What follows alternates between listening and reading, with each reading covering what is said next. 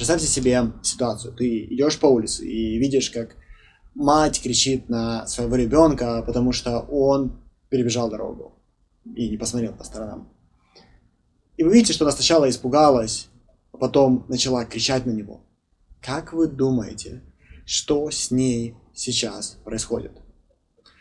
Наш сегодняшний эпизод посвящен эмоциям. И к концу этого эпизода вы будете знать, как контролировать свои эмоции и осознаете, что чувствуют, но не понимает большинство людей. И мы с вами начнем с нескольких основных идей о том, что такое эмоция и как она работает. Первая идея – это то, что эмоция является просто вибрацией в теле. Нет эмоции, которая может причинить вам вред, потому что нет внутри вас вибрации, которую вы бы не смогли бы провести до конца. Я сейчас объясню этот концепт с научной точки зрения, но перед этим побудьте немного со мной. И я хочу, чтобы вы лучше поняли значение того, что я вам только что сказал. Еще раз. Нет эмоции, которая могла бы вам причинить вред – потому что эмоция – это вибрация, и ваше тело готово провести через себя любую вибрацию. Негативная эмоция похожа на легкий удар тока. Например, вы снимаете с себя шерстяной шарф, и вы его некоторое время носили, и в нем аккумулировалось статическое напряжение. Оно настолько ничтожное, что даже если вас немного ударило током, вы можете выдержать на самом деле тысячи таких да, токовых уколов без покраснения вашей кожи, но при этом это было достаточно значительно, чтобы вам это было неприятно. Именно так работают сильные эмоции. Они ничего не могут вам сделать, но вы их точно заметите.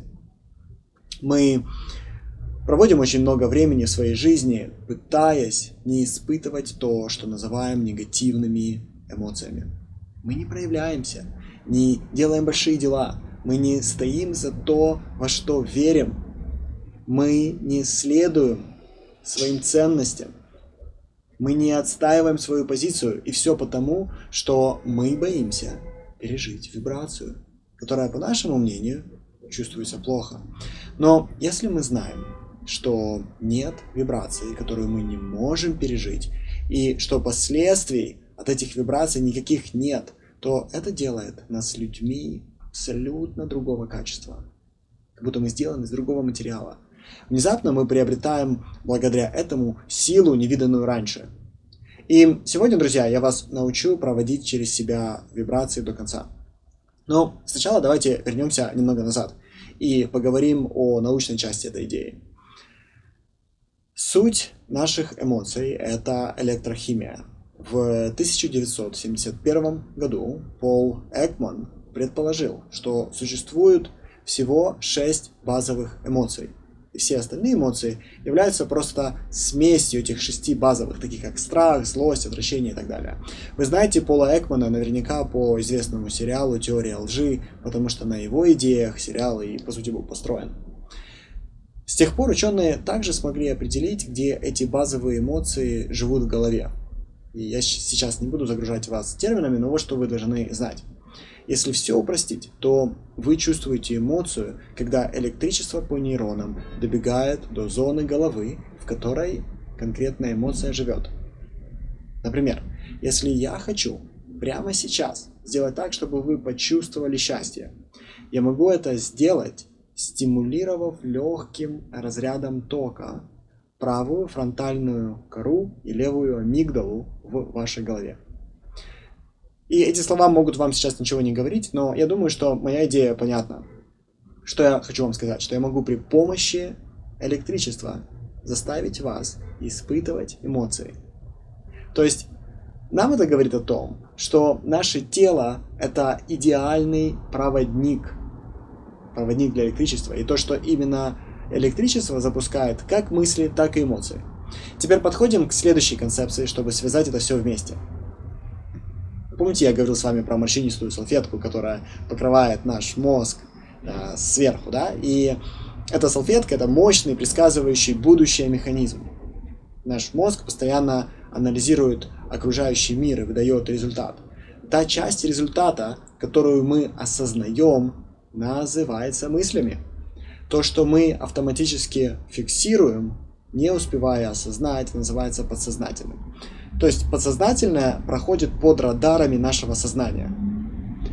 Из прошлого эпизода вы знаете, что мысль это значение, которое мы присваиваем тому, что можем почувствовать нашими органами чувств.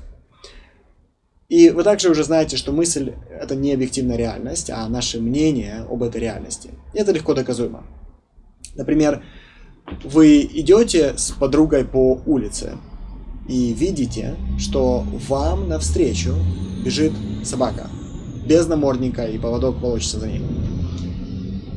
Вопрос. Почему ваша подруга протягивает к ней руки, садится да, на, на колени и «А, беги сюда, собачка», а вы в это время замерли или наоборот отошли? Смотрите, это результат мысли. Вы могли подумать, что собака опасна, а подруга подумала, что собака дружелюбна.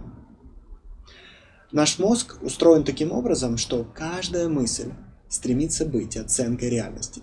Эта оценка всегда будет одной из трех модальностей. Она будет попадать либо в зону позитива, либо в зону негатива, либо полностью нейтрально. С точки зрения эволюции, нам это нужно для того, чтобы принимать в решения, которые приближают твои гены к максимальному выживанию и распространению. И здесь мы подходим к эмоциям. Мысли, которая оценивает реальность самой по себе, недостаточно для того, чтобы что-то с этим сделать. Мысль возникает в зоне мозга, который не отвечает за действие. А зона, которая отвечает за движение тела, спрятана за слоем посередине, который называется лимбической системой. И здесь, именно здесь находится доступ к нервным путям в теле, которые могут запустить наши мышцы. Но есть небольшая проблема. Электрического импульса от мысли недостаточно, чтобы запустить наши огромные мышцы нам нужен какой-то усилитель, нам нужен какой-то амплификатор. Нам нужно усилить сигнал. Теперь смотрите. Я объясняю сложные научные исследования для вас очень простым способом, потому что у меня нет цели перед вами защищать диссертацию, но есть цель дать понимание, как приблизительно все работает. Итак, мысль нужно превратить в мышечное действие, в реакцию тела. Например, ты видишь, ты идешь по улице, да, с ребенком, и э, видишь, что на тебя бежит незнакомая собака, на вас бежит незнакомая собака. Ты оцениваешь мышлением ситуацию как угрозу, например. Теперь тебе нужно как-то защитить ребенка. Что-то должно произойти, чтобы твое сердце внезапно забилось быстрее и толкнуло кровь к твоим большим мышцам. И чтобы твои мышцы наполнились кислородом. И чтобы твое зрение и внимание сфокусировалось, и э, ты видел только опасность и не видел больше ничего другого. И тебе нужно, чтобы твои мышцы были готовы действовать. Другими словами, твоему телу сейчас нужно намного больше электричества, чем есть в одной маленькой мысли.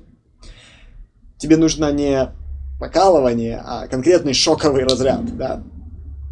Это усиление происходит за счет нейрохимии. Заряда маленькой мысли хватает, чтобы вызвать тяжелую артиллерию в виде гормона страха, адреналина, гормона стресса, кортизола и гормона обезболивания, эндорфина. Почти моментально твое тело вшарашило полной, и у тебя уже есть столько топлива, сколько тебе нужно. И это прекрасно. Но есть только две проблемы. Это правда, что тебя заставили действовать, но мимо твоего сознания не прошел факт, что твоему телу этот весь процесс был весьма неприятен. И тебе не нужно, и ты не хочешь, чтобы это повторялось. И это хорошо, когда тебя не подвело твое восприятие, и там действительно была опасная собака. Но что, если это была бы другая ситуация? Я приведу вам пример. Твой руководитель сказал, что вечером, да, сказал, что твоя работа сегодня выглядит небрежной, и после этого ты из-за этого всю ночь проводишь в слезах. То есть твоя неверная оценка реальности нечаянно запустила через эмоцию гормональную артиллерию, и теперь ты несколько часов не можешь прийти в себя. В то время как предыдущий принцип «слышать за словами» учит тебя правильно оценивать реальность, принцип «пройти до конца» показывает тебе, что делать, когда артиллерия уже запущена. Напишите мне в комментариях, если вы сейчас понимаете, о чем я говорю. Если вы знаете, как это, когда ты осознаешь, что ты неправильно оценил ситуацию, ты осознаешь, что немного неверно все понял, но уже слишком поздно, и тебя бомбит по полной. Напишите мне в комментариях, если с вами такое было. И я вам сейчас на эту тему расскажу небольшую историю своей жизни, только договариваемся, что это между нами, хорошо? Кроме того, что я преподаю, я также занимаюсь лабораторными исследованиями. И зона моих исследований – это влияние питания на эмоциональное состояние человека. И если вам интересно узнать об этой части моей жизни, я очень вам советую почитать о лаборатории Сачина Панды в Калифорнии. Это основная лаборатория, которую я поддерживаю и э, где мы также заказываем свои исследования. Так вот, недавно мое внимание захватила одна сеть кофеин в Торонто, которые продают шоколад с псилоцибином. Псилоцибин это психоделик или психотроп. Обещая людям хорошее настроение каждый день. То есть они продают шоколадки, и эти шоколадки обещают хорошее настроение каждый день. Я купил у них почти 10 плиток разных шоколадок, чтобы исследовать их в лаборатории. И чтобы у меня было Э, с чем сравнить, чтобы я увидел, да, работает то, что они делают или не работает, я заказал в другой лаборатории настоящую шоколадку с грибами, э, в которой содержится псилоцибин. И та другая лаборатория это делает, они разрабатывают э, лекарства от э, депрессии. Теперь все шоколадки, которые я купил в кофейне, и та, которая э, я заказал из другой лаборатории, я их отправил на как я уже сказал, на исследование лаборатории, и нигде не нашли грибов, кроме той одной, которую я заказал из настоящей лаборатории.